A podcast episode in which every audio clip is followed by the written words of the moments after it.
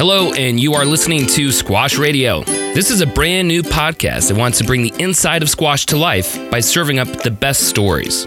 We are launching this channel with some in depth interviews with some great people from the squash world. But we're also trying a little experiment first by doing two versions of each interview. One is the full length interview that Squash Radio had with each guest, and two is a more produced version that takes some of the highlights from each conversation. Making those cuts is actually pretty challenging since we think it's all great content. But let us know what you think. Should we continue to do both? Send us an email to squashradio at gmail.com. Also, if you have any great stories that involve squash, let us know. We'd love to hear from you. We hope you enjoyed today's episode and thank you for listening.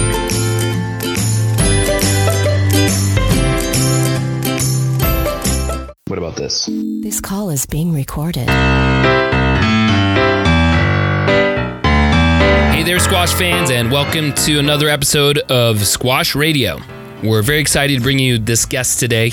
He's based out of Chicago, and he's a guy that just radiates enthusiasm while even working tirelessly. He's been a pillar of the squash community in the Midwest, and just in general, is a great guy. This is John Flanagan, who is the athletic director at the University Club of Chicago and is also part of the six person leadership team to help oversee the strategic direction, finances, and operation of the club. Prior to his role as athletic director, he was the head squash professional at the University Club as well as in Minneapolis, and has also served as the tournament director of three U.S. Open squash championships during his career.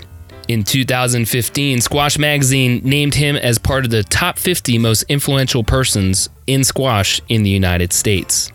Outside of squash, he also has a passion for literature, poetry, and music, where he tries to practice almost every day. He writes his own music and does several performances a year with his band 30 South. I had the pleasure of overlapping with John at the University Club of Chicago when I was the assistant squash pro and assistant tournament director of the Windy City Open for almost five years. We've since stayed in close contact and overlapped on several other squash projects. So here's a little overview of what we talk about during our conversation. We kick off the conversation talking about John's path to finding his first squash court but then shift gears to talk about his role within the global squash community as the tournament director of the Windy City Open, which is one of the top eight squash tournaments in the world. We do spend a fair amount of time talking about the Windy City Open, and for good reason. There's so many facets to this event. But we start off with the basics on how to get the glass court into the building. So, as you may know, in the club industry, there's always an expectation to go above and beyond to deliver. And the story that John shares with us about the Windy City Open and how they get the glass court into the venue, I think illustrates it pretty well. The rest of the time we spend talking about sponsors and how they make the event possible, but also the value that the sponsors get out of the event. And don't forget to stay tuned for the quickfire round with John Flanagan and find out about his new goal that many people might find a significant challenge. We hope you enjoyed today's episode, and here we go.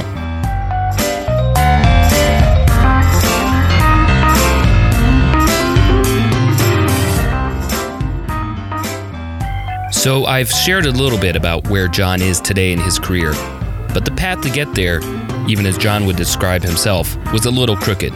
We joined the conversation where John was just getting close to finding the sport of squash for the first time, and it would change his life forever. Because um, although we love Durango, uh, the small town, like uh, we lived in a really, I guess, I guess it was isolated. It was way up a valley in a little A-frame shack with uh, no TV, no phone. So definitely different from modern life today, but we really liked it. Uh, but it finally started to drive Michelle crazy, I think. So she's a very bright, gifted person. Um, she applied to graduate school. We ended up in Minnesota. She could go to the University of Minnesota, and uh, that's where I first took up squash. I remember you telling me. I mean, you were, I believe you said it was apprentice to a, a master candy maker, right? Oh yeah, that was that was in uh, Durango in Durango. Uh, this uh, wonderful gentleman, Everett Seeley, used to work for the Mars uh, Chocolate Factory. You know, uh, it's funny these cooking jobs I had, like uh, the factory and the bakery. Uh, they taught me organizational skills. Uh, because you have to time everything in the kitchen and in the bakery about you know when you make what, when it comes out, and you had to have a plan every day. And that really helped me. Yeah. The skills that translate over towards uh, uh, any other job, yeah. But then you found squash, so sort of taking a crooked path there. But um, So it- well, I, what happened there is I got I had illusions of being a, a writer at the time, and so Michelle was in graduate school, and I was just looking for a part-time job where I could still do some writing. I actually got a job as a locker room attendant at the uh, Minneapolis Athletic Club, and that's where I first saw squash uh, being played. It was hardball back then. Uh, that was in 1985, 86. And uh, I knew how to string rackets from the time I was a kid. Uh, my involvement in tennis, something my brother and I did in the basement of our home to make money. And we, um, in Minneapolis, I, I found out there was a club in St. Paul called the Commodore Squash Club, a revered squash club, and uh, they had you know big events there. And I called over there to find out how to string a squash racket one day, in terms of how high I could put the tension on it. And the pro there um, started talking to me and said, "Hey, we need somebody to string rackets." And of course, I needed the money, so I went over there and uh, met the pro and, and the club. John Jasinski is the pro's name, one of my mentors, a Mhm. great guy. But you know, I'd never even really heard of squash growing up in a little town in southern Indiana, and I guess going in the door, thought, gosh, you know, I, I knew a little bit about it. I guess maybe I thought it was going to. I just my impression was it was going to be really snobby, you know, because it's a high-end economic uh, demographic. And but I walked in, and there were all these people like hanging around drinking beer and, uh, from all over the world, and they were all super friendly. And and you felt like you could fit in. yeah, yeah. I thought, you know, people drinking beer and with a racket around and having a good time. I I could do this. right. Yeah. So uh, And- actually, the first time, the first guy, I'll tell you, the first guys I saw play, I kind of watched like they were like you know D hardball players, and you know I was a pretty good tennis player, and I watched these guys play. and I'm like, this is the dumbest racket sport I've ever seen. One night I was stringing rackets late at the uh, Commodore Club, and these uh, two guys, Frank Fairman and Jamie Barrett, both of them had played in college, one at Princeton, one at Yale, I believe. And late at night, they were, you know, after their jobs were hitting like nine or ten o'clock at night. And I went down and watched them, and I just was kind of awestruck. I was like, wow, it's a totally different game from the D players I saw, and these guys were really impressive. So kind of got me involved in the sport. John was clearly inspired and captivated by seeing the squash professionals for the first time. This is something that John continues to pass along for both current and new squash fans to enjoy with his role in the Windy City Open. We spend a while going through all aspects of the Windy City Open, but first, John shares a story of a crucial component that is needed for any major squash tournament. You need a glass court. Some venues are easier than others to construct these wonderful arenas for squash fans to enjoy. This is what happened in Chicago. Rewind the clock a little bit and talk a little bit about, you know, once the court starts coming in, this is no small feat to get a 20,000 pound court into the university club and, and des- describe a little bit about what you and your staff have to do in order to, to make that happen.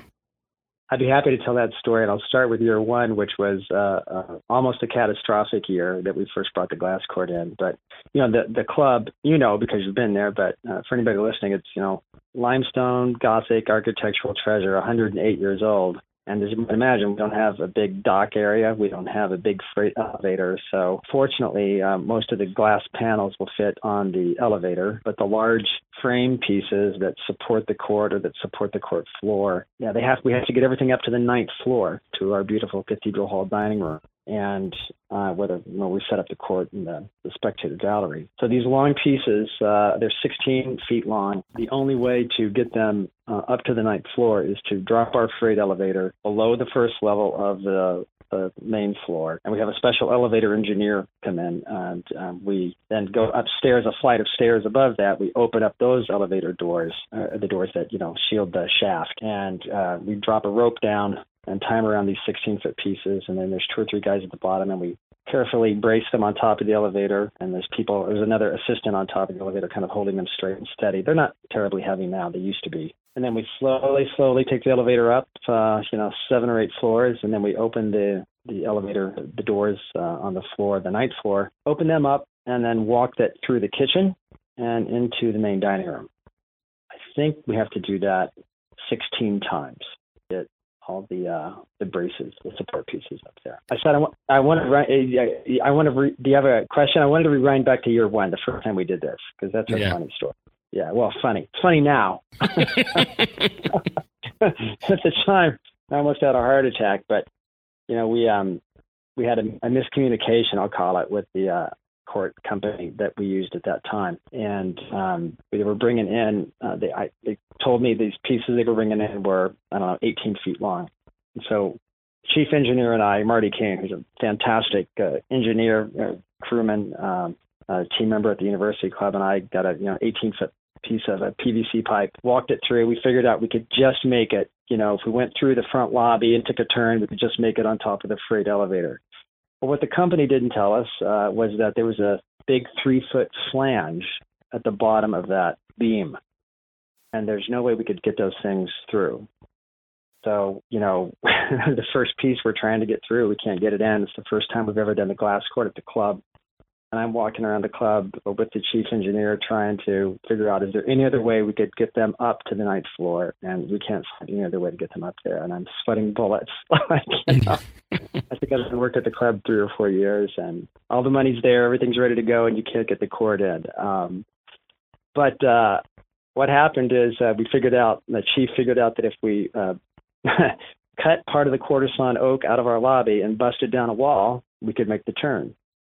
So uh, he called the general manager, uh, John Spitalet, who's been at the club, uh, I think, more than 35 years now. Fantastic guy. Comes down and takes a look at the situation and um, says, "Yeah, let's do it." And uh, I don't know too many general managers of private clubs who would be able to do this, but you know, John actually grabbed the sawzall and started cutting into the quarter sawn oak in the front lobby of his club. And uh, yeah, I'm thinking I'm probably going to be fired uh, when all this is done. if this doesn't go first really and well. last court event, right? Yeah. But we did it. You know, we got everything in, and uh, you know, the lobby. Uh, you know, if you didn't know what it looked like before, you wouldn't be able to tell. We put it all back together. We got everything up there, and uh, got it in. And you know, that was the start of the glass court in Cathedral Hall. It was very well received. Well, uh, we both know what the dramatic difference can be having a glass court uh, from reviewing experience, but the Windy City Open has been going on for over 30 years now, and it hasn't always been a glass court. What, what was the impetus behind making that transition or the, the leap to, to bring in the glass court event? Um, I think that's one of the reasons they hired me uh, when I was, you know, I, I was recruited to come down from the Minneapolis Athletic Club I run two glass court events in Minneapolis, the U.S. Opens, and I think the club wanted to continue to enhance its reputation. And so they thought, hey, you know, this guy's a, a pretty well-known coach, but he can also run big events. It'd be cool if we could do this at the University Club. So, you know, uh, we tried to get the U.S. Open one year uh, early on in my days there. It didn't happen, and I can't remember who the tournament got awarded to. Uh, this was before, way before Kevin Klipstein's time. But no big deal. Uh, we just decided, hey, you know what the heck? Windy City Open's been around for you know twenty something years. That's doesn't have to be the U.S. Open to be a glass court event. We could do a glass court event and kind of put the Windy City Open on the map. So the, uh, that's what we decided to do. And so now, uh, I mean, fast forward to where it is today, and the Windy City Open is one of the World Series events on the World Tour. And talk a little bit about. Uh, I think we we all kind of see it come together from the outside, but how do you pull that together from your perspective? Uh, you mean how do we reach World Series status? Yes. Yeah. Okay. Yeah. Um, well, yeah. I mean, after the recession hit, you know, we, I guess, having the glass court, you know, a lot of it just centers around you know, the sponsorships right, and the relationships you're able to build with your sponsors and keep going. Uh, the first ones we did, uh, we had a, uh, they were done with a company called SSA Global, and that company, uh, they were club members. The CEO, uh, a club member and they ended up selling the company, but we had an agreement to keep it going for a while. And then, like I said, the recession hit, and we had to downsize the tournament because we didn't have any big sponsors. So I think for a few years there, it was you know as low as twenty thousand dollars, and maybe one year even ten or fifteen. I can't remember. And then I think it was four years ago now. Good friend of mine at the club, the Windy City Open tournament treasurer, Lonnie Essex, also a bass player in the band in the past, uh, became friends with Mark Walter, uh, their children attended the same school. Mark Walters, the CEO of Guggenheim Partners, and he's a big sports fan. He's also, uh, I think, the major shareholder of the Los Angeles Dodgers. And you know, Lonnie had been talking to him about squash and how cool it was, and he, I was dying for a sponsor one year, and um, they came in. Guggenheim Partners came in to sponsor it, and it was their first year with us. I think we did um, a twenty or thirty thousand dollar event. And Mark came down and looked at it and, you know, saw the squash and brought his family down to watch. And they were, you know what it's like, Connor. If you've never seen squash before, pro squash, and uh, you like sports and you like, you know, watching athletes, it's you're pretty, you know, it, it's a pretty amazing experience. So um, he really enjoyed it and liked the way we were doing the event. And afterwards, pulled me aside and said, "Hey, you know, Lonnie told me about this glass court thing you used to do. But tell me about that and what kind of players, you know, do you get?" And so I explained to him, you know, kind of what it takes in terms of dollars and cents. And he said, "Yeah, okay, I think we'll do it." it was pretty, pretty short, sweet conversation. Uh, they ju- they jumped in for um, uh, you know not going to quote dollars, but a significant amount, the lion's share of what we needed to get the glass court that first year four years ago. And they loved the event. And then we sat down uh, after that event, or towards the tail end of it, with um, the PSA uh, executive uh, staff, Lee Beachill and Alex Gough, kind of said, "Hey, they, they talked to me about what a World Series event, you know, three-year contract. This is what they're looking for." And the other thing with, uh, and they wanted, they talked about doing prize money parity at the time, and that that turned out to be a really important, uh, very important issue for uh, for our sponsor, for Mark Walter and Guggenheim Partners. And I didn't mention Equitrust Life Insurance Company. They joined us this uh, over this three-year deal as well. Very important to both those groups. So uh, yeah, you know, uh, we had a nice conversation with Mark, and he said, "Hey, let's do it." And then uh, yeah, this is year three of our three-year contract, and uh, we've really enjoyed the past three years. I mean, it's it's been great to have a World Series event uh, in the Midwest. Yeah, absolutely. And um, I would echo just the not just the leap of faith, but really the leadership role that the Windy City Open and uh, Guggenheim and Equitrust to help bring around the parity issue of prize money in the United States and the world uh, to the forefront. I mean, it really is. It takes events like the Windy City Open to step up and, and do it. A huge applause. And, and, the, and the, you know, I, would like just to say, and the U.S. Open. I know the U.S. Squash and U.S. Open were really were they the first? You, you know, you would know yeah. the answer. Yeah. yeah, absolutely. Um, we were the first. Um, the U.S. Open took took that first leap, but you know, it's one of those things of of being first. But then uh, you can be out there alone, but to have other people really no b- believe in the cause as well. I mean, that's um, significant. So uh, hats right. off. No, no, we've been thrilled, and it's been great for us. You know, it's it's another feather in our cap. You know, the, the University Club doesn't like to be perceived as a stodgy, you know, old city club. You know, we're not. We're a very progressive club, and the fact that we were able to, the support of all the sponsors, we're able to say, hey, we offer prize money parity at the highest level for you know the sport has been great for us. Well, be, beyond um, your title sponsors, I know it takes just a, a, tremendous amount of other sponsors and patrons to help make this event possible, and you you end up having to be having some of these conversations. And how do you position it to make it a, a win-win for your sponsors and and the event? Well, I think for um, for our event anyway, the biggest, I guess, uh, the biggest thing I think is, is for the audience that's there. It's it's a fantastic client entertainment event at what I think is a fairly good value. You know, we our corporate sponsorships at the the entry level is four thousand dollars, then seven thousand, then twelve thousand five hundred, then twenty five thousand, and then title sponsorship, which is a big number. But um, you know, you talk to people about how much they would spend on a golf event for their clients' entertainment, and goes up into the thousands pretty quickly. You know, for four thousand dollars or seven thousand dollars, you can entertain several clients every day over a seven day period and you know we have a, a wonderful uh, corporate sponsors lounge that we set up courtside, and our club is known for its uh, fine dining as well. So the, the food service there, it's it's not like you're just have a bunch of you know pieces of pizza and some hamburger. It's really you know fantastic food that the sponsors get, and open bar there for them too. So there's that piece of it, and then the entertainment is you know the you know pro squash is captivating and it, it's fascinating and the players have great personalities and they're approachable and uh, I guess I wouldn't say finally, but as the kind of a coup de grace, you know, the glass court in Cathedral Hall is it's unique. You know, a sporting event, a world a world class uh, sporting event in a in a venue where they're it's surrounded by hand painted glass uh, and 24 foot ceiling and all these beautiful carved um, uh, arches on the top. It's so, totally unique and um, uh, it's an intimate experience for a pro sporting event. I mean, you you've been a part of it as an assistant yeah. director uh, a couple of years, and and you've seen it, I think, as a spectator a little bit too. I mean, it, you have to admit it is it's pretty unique and cool, right? It's one of the most unique settings I think on the tour. Definitely the the cathedral cathedral hall itself uh, sets it apart from a lot of the other events on the world tour. So it's yeah, it's, it's, it's definitely uh, it, it's unique and it's beautiful. It's wonderful. It's and you and I have talked about this before because I know you know when you were directing the U.S. Open, it's it's a blessing and a curse. It's it's a beautiful, absolutely stunning setting, and but at the same time, it's it's not that big of a venue for for the for the event, and so it's um we do wish sometimes we had a little more space to spread things out a little bit, but. uh um, well, I think that you know one of the nice things or the great things that the PSA Tour has done is with Squash TV, you know that you're reaching a wider audience. So all that effort, uh, it's you're maximizing the impact for the community within the Chicago area, but then the world community can also enjoy it. So I think yeah. um, uh, it's been a huge component for uh, the tour and and each event.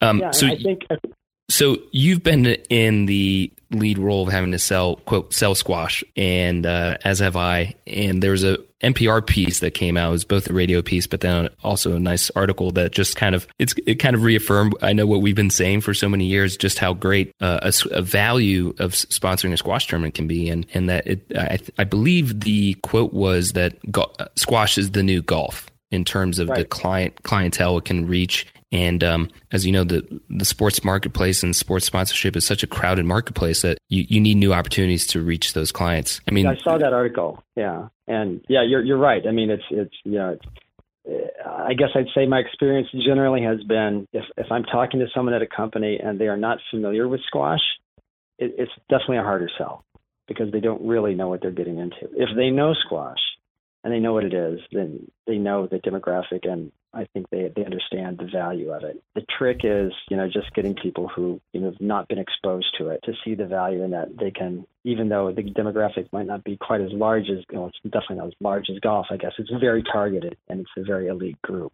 I don't have any of the statistics off the top of my head in terms of, you know, the the net worth of the median the median net worth of a squash player, but it's very high and lots of decision makers and companies involved in the sport one of the cool things about pitching it at the club is, uh, you know, we can uh, we look at the statistics when I'm talking to someone and saying we, you know, we these are the national statistics, but we think at the club the statistics and you can raise the bar a little bit because of you know we are a university club. That means you have to have a degree just to to be a member of the club. So, and we know our demographic, mm-hmm. so it's a great connection. But you know, we're trying to get a watch company involved and a card company involved, and right. uh, that's been that's been a tougher sell. I think probably because it doesn't have as much mass media reach. Well, I, I, I love numbers, and I've I've had to uh, be fairly close to these numbers in the past, so I can fill that uh, data for you. It's uh, ninety eight percent of squash players have graduated from college. On average, um, they have over three hundred thousand dollars of income coming in per year, and over one point five million dollar net worth. And thirty six percent of the players also have C-suite status or the owner or president of a company. Right, right. So that's one of the definitely one of the pitches we make is like you know, hey, when you're when you're a corporate sponsor here, it's it's it's not uh, the broad reach that Squash TV can give you. It's the people in the audience you're sitting next to in the lounge, you know. And that's one thing I really try to do uh, because it is a smaller crowd and a more intimate setting. I try to connect sponsors with other sponsors, and so they can make new relationships, make friendship. a lot of good business is done, you know, courtside and uh, on the golf course, whatever. So much of it is about relationships, and uh, when you share an experience, it, it really has an impact sometimes on what happens next, business relationship. Absolutely. Well, in in terms of looking towards uh, the 2017 Windy City Open, what are you most excited about? I mean, you've been doing this for so many years, but uh, I think there's there's always something new coming up. And so, what are you excited about for this year? Well, last year we started um, uh, kind of following with U.S. Squash and U.S. Open and the Tournament of Champions. They launched, a, I think maybe five or six years ago, a Women's Leadership Award program, and we thought this is something we should definitely be doing as well. So we did it last year, and um, through um, one of our committee people, uh, who's also um, connected with our, our, corporate sponsor, with our title sponsor, Kim Walter, Mark Guggenheim's wife, uh, very involved in a lot of uh, civic activities in Chicago. And uh, we told her about this and wanted to do. We're looking for speakers. Last year, she was able to get Jackie Joyner Kersee for us as a speaker, which was you know fantastic to have her there. So started working with Kim last fall, talking about who we could get. And you know, I grew up playing tennis. I mentioned that earlier. So we're very excited this year to have Billie Jean King coming as our keynote speaker. You know, she's uh, a pioneer in social justice and equality issues uh, for women in sport, women in business. Uh, needless to say, she's also a tennis legend. I, I think she's got like 39 Grand Slam titles. Yeah. And no, uh, I you know I was like maybe ten or twelve years old when she played Bobby Riggs, and I had older sisters who played tennis, and I just wanted you know her to beat Bobby Riggs so badly. Uh, you know, although the whole thing was kind of gimmicky, it really brought a lot of things to light in terms of parody for sport, and it was a big boom for tennis. So um, get to meet Billie Jean King. I guess that's it's it's you know related to Windy City. I'm really excited that I get to meet her and that uh, she's going to be in our club. Yeah, what I mean, what a great role model and legend, uh, living legend, really. And um, you know, it's fitting with what Windy City Open's done with parity and prize money that she will be able to attend and and celebrate that. So that's great. Yeah, no, it's fantastic, and of course, you know, I mean, like you said, what's you know, I, I'm excited about the pro squash. I, I, I do get to watch a bit, uh, uh even though I'm running around to, trying to make sure everything's going well. You know, there's some exciting matches from the first round in the men's match. If if the, if no one pulls out, which you never know, you know, we've got Ramy Ashour and James Willstrop uh, in the first round. I mean, how cr- how crazy is that for a first round match? It's like that could be a final. yeah, two former world number ones battling out round yeah. one. And then well, we've also got Paul Coll facing um, Mohamed El Shorbagy. Oh wow! You know, Paul Coll's definitely been a comer, and uh, I think Mohamed. You know, if I were him, like number one seed, no, you know, no pressure on the other guy coming in. You know, right, right. Uh, that could be a good one. Well, that's really exciting, and um, I'm sure all the hard work that that you and your team put in. I mean, the community just thoroughly enjoys it, and so, you know, thank you for all the hard work you do on behalf of the Chicago and world world squash community. Uh, you're welcome. It is, you know, it is a lot of work, and there are days when you pull your hair out. But the fan, one of the fantastic things about it is, you know, like you talked about the community. Just first of all, the like kind of staff community, the, the university club and the athletic department team. You know, John Rooney, Yoni Elis, and Tanisha Tillman really work with me hand, you know, side by side to pull the event off. And then we've got, you know, two committees probably a total of about 20 people and tons of volunteers really you know help pull it all together and one thing we haven't talked about is metro squash and guess for a world series event we're we're kind of a we're an oddity. You know, we're a hybrid. We're a club event, but at the same time, we have this really top level status as a pro event. We we don't really run the event to make the club a lot of money. Uh, we try to run it pretty close to break even, maybe make a little money, but our goal is to donate a chunk of cash to Metro Squash at the end of it. And uh, they've been at the heart of our community. We've been they've been a part of our event since they first came incorporated in I guess 11 years ago now they're part of it, and uh, we're we're thrilled to to keep it going. We'll keep it going as long as we can. so good problem. The University Club of Chicago and its squash program are part of the upper echelon of squash in the United States. We asked John for his thoughts on some of the key ingredients on how they developed their successful programming. Well, I'd say the first one is don't think it can't be done. It's like when when I started there, there weren't there wasn't any junior squash at the club, and I started, and you know, it's like you're, and you know, part of your brain just thinks, well, you're downtown. And of course, some people live downtown, but not a lot of people live downtown. And you know, you're never going to get kids coming in after school. You're never going to, you know, maybe you'll have some weekends, but that's it. If you'd have told me when I started that our junior program would be as robust as it is now, I probably would not have bought it but you know so we started you know doing stuff on the weekends when i was there and you know it started to grow and grow and you know, then we figured out the kids really needed to play more so we started to have like more kind of informal social play days with the kids and got all these you know young squash playing members. A lot of them are going to have kids eventually and then they're going to want their kids to share in the sport they love and it's been a, a, a great situation for the club. We've really attracted more members just because of our junior program. You know, once you get critical mass, uh, other juniors are going to want to come to to play at your club. I think so. Setting you know, setting a vision. Yeah, right. Setting a vision, and then uh, then just you know also just like don't believe out of the box that it can't be done because it's not been done before. When I talk to other club pros, like in big cities sometimes, and they're kind of like, oh well, we can't get any families downtown we've proven that's not true. You can, and you know, we've even had families relocate from the burbs to downtown, believe it or not, just so the kids could be closer uh, to the club. So that's one thing. I think the other thing is, you know, there's a lot of good club pros out there. It's just, you know, a lot of it is just building relationships with many people as you can, and offering opportunities, make it easy for people who've never played the game before to get into the game. I, you know, a program that we offered when I first started that we recently rejuvenated uh, because so many we have still so many people who want to get into the game is called a squash crash course, where um, take as many as eight people on two courts who've never played the game before. And uh, at the end of an hour and a half, they they know the basic rules and we've got them playing and they're having a good time. From there, we usually get I'd say at least half of those people end up sticking with the sport. Maybe not right away, but eventually they come back to it. And even if they don't, they've experienced what it's all about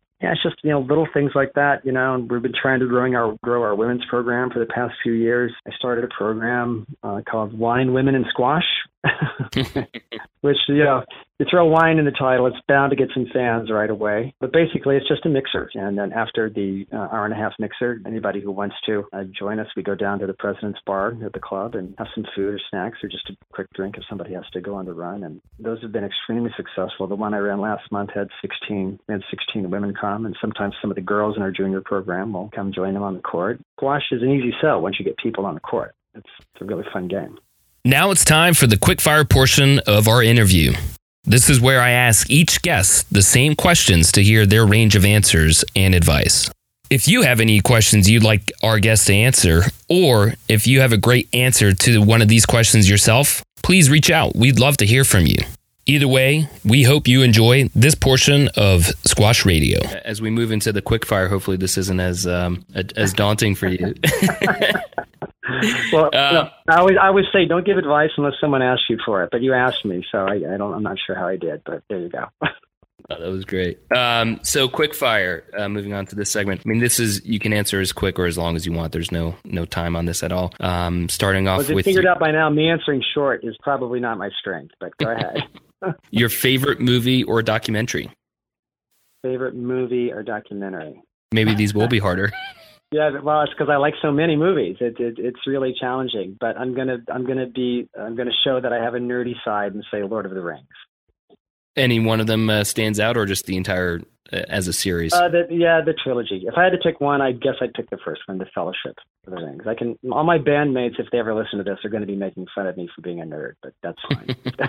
all right. Um, what is something or an activity that gives you disproportionate amount of happiness. Gotta be playing guitar. Yeah. Yeah, no doubt. And how how often do you try and play? Um, I try to play every day, but I don't succeed in that effort. I would probably say I play four or five times a week. Sometimes it's only 20 minutes, but other times it's you know two hours. I guess you know I have I haven't been competing that much lately, but I'll say I will say that I get a disproportionate amount of pleasure after winning a tough match. I just haven't won one in a long time, so. There you go. Is there anything that you have tr- you're thinking of trying or have tried recently that's new to you? And um, that anything I've tried recently that's near to me? Is that what you said? New to you. New to me. You know that that's a good question for me because I have my spiel for uh, the new year for members to motivate everybody and as well as my staff and I is get out of your comfort zone. So uh, that's the uh, thing I've been trying to encourage them to do. That's how we grow, right? You have to get out of your everything you're comfortable with, do some different things. So uh, the thing I haven't done it yet, but I've been working on it. Is uh, I'm going to. I'm not much of a singer. I can carry a tune, but I'm going to do uh, a solo performance at an open mic night with a friend of mine that we've been working on. And they're they're songs that I've written. It's a double level of discomfort, not Oh, wow. just uh, not just performing, you know, singing solo on the stage uh, with a, have a little backup, but uh, singing songs that I've written too. Looking forward to it, but yeah, uh, that's uh, new to me. I like it. Well, I can't wait to hear how it goes. Uh, do, Yeah. do you have have you scheduled it, or are you still? Uh, no, it's a it's uh, it's going to have to wait till after the Windy City Open. The local place that I, I'm going to perform at is uh, they do it on Tuesday nights, and currently that's when my band is practicing. So it's going to have to wait till March.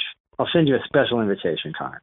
All right. Well, I'll have to make a special trip. Is there uh, an inspiring talk or video that you could recommend that someone could easily find on the internet? Let's see. I can tell you that I don't spend a lot of time on the internet surfing. Um, I tend to get, I read New York Times online and that kind of stuff. Um, Or, or, or an article, um, um, anything that's easy to share. um, wow, pal. Nothing is coming to mind there. Sorry. Well, Gonna, th- gonna this out. that's all right. This this one uh, can segue nicely. If you had to give a TED talk, you, you're familiar with TED talks, though, right? Yes, I am. Okay. If you had to give a TED talk, but the rules were it couldn't be something that you you're known for, so you have to go try and explore something and share it. What what would you want to do? Um, how do you talk something I'm not known for? I would talk about. I'd probably talk about poetry. Interesting. Why? Oh, um, you know, that's uh, it was one of my fields of study, and I do still write a little bit. I think in, in many ways it's kind of a, you know, people have lost the appreciation for it. I think you know, hip hop comes the closest to being a, an active part of that still. So that would be new to me to talk about that. I'd probably address it in terms of uh, hip hop and, and modern lyrics and and how that's addressed, as well as what's going on with contemporary poetry. Have you heard much of the, the Hamilton soundtrack? Um, I I've heard bits and pieces, but uh, we actually, my family and I went to see Hamilton. Oh my Uh, gosh, even Yeah, I mean, the, Yeah, the amount I of people that have seen it, you can count. So you saw it?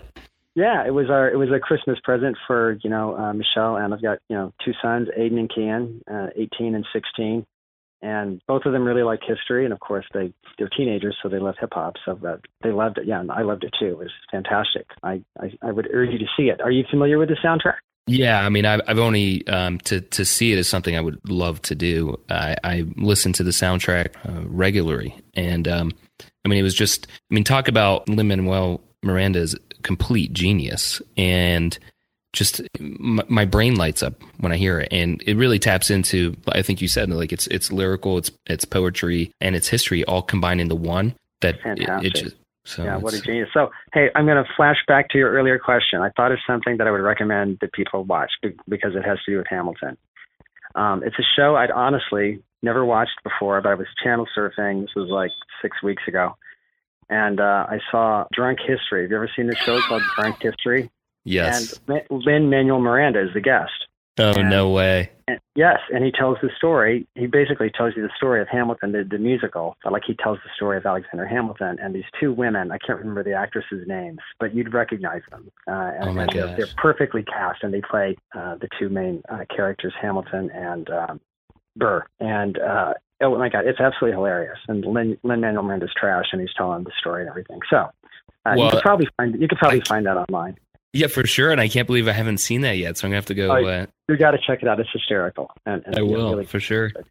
All right. Uh, and this is the last question. Um, so I, I don't. I don't think we need a drum roll, but we'll do one anyway. Um, and this is in your wheelhouse. If you could recommend any book, you know, it could be one book or books that people would read. What would it be and why? Yeah. Well, you know, I'm an avid reader. I, I read, you know, I read on the train back and forth. So that that's a really challenging one for me. Um, I would say one of the best nonfiction books I've read uh, in years. I think it's called Being Mortal or On Being Mortal by Atul Gawande. I think it's G A W A N D E. I think is his last name. He's a physician, and he talks about aging and uh, death in our society and what it's become and how to handle it. And uh, you know, my parents uh, have both passed away, but if they were part of the aging population right now, uh, it's a book I would have found invaluable. And so, and even uh, I find it invaluable even as we're all going to die. I think you know nobody's going to nobody gets out of here alive, as Jim Morrison said. Um, so it's a it's a great book to read to think about end of life. You know, it's a tough topic that a lot of people don't talk about, but this guy, this uh, physician, Dr. Gawande, talks about it honestly and with great research and beautifully. So, highly recommend that one. Being Mortal. Well, that actually sounds very interesting, and it's it's a topic that that actually really interests me because it is there are tough conversations and topics to have, and so any tool or resource to really kind of break it down and, and humanize it, I would, I would love to read. So, uh, being yeah, mortal, yeah, he, he, he's great at asking the right questions and making you think about them in a in a positive fashion. Um, uh, And what's the other one? Um, I have to. Yeah, that, that, that's a tougher call. Well, I'll tell you one that I love. Just a, a beautiful uh, novel, if I can think of the title of it. Ann Patchett is the author, and um, Bel Canto. I it to me. That's it's a novel. Uh, actually, it was made into an opera. Um, uh, played in Chicago last year. Unfortunately, I missed it. So yeah, Bel Canto, and the author is Ann Patchett, and the story is about an opera star who is imported to this uh, banana republic. They've also imported this Japanese uh, business leader whose his favorite singer is this this woman, this diva, and that's why he comes and they're trying to get him to do a business deal. What happens is these um, guerrilla political guerrilla group takes over the house the, the night of performance and hold her hostage, and it's a story about what transpires uh, in the house as they're holding them hostage. It doesn't sound that fantastic, maybe, but it's extremely well written and uh, the relationships that develop with the hostages and uh, the guerrillas. It's uh, it's a really uh, beautiful novel. Wow. Well, that's uh, sounds like a good one to to check out. So, you know, on that note, I just want to thank you for for spending this time. I, I especially given that it's really in the thick of the season for you and how busy you are and, and juggling so many things. So I appreciate you taking uh, so much time and, and everything you've done for the sport. My pleasure. It was really fun talking with you, and I hope uh, the listeners find the conversation uh, interesting. And if anybody, this is the final plug, if anybody wants to come to see the Windy City Open and see some of the great stuff that we were talking about, tickets are still available at windycityopen.com. February 23rd through March 1st is the tournament. And Connor, I know you're busy too, but we'd love to see you out there. No, I'd love to be there. All right. Well, thanks so much for your time, John. Really appreciate it. All right. All right. My pleasure, Connor. Take care, man.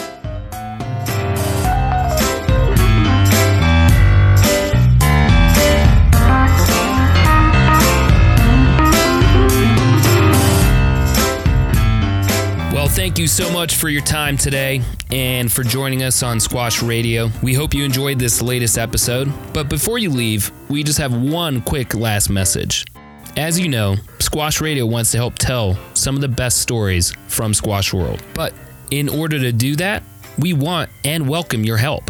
Do you know a person or a story that involves squash that is interesting, funny, moved you, you care about, reflects your passion for the sport? Well, share it with us and let's try and get it out there on the air. You can email me at squashradio at gmail.com or reach out to us on social media. Again, thanks for your time and, well, until next time, be well and have fun.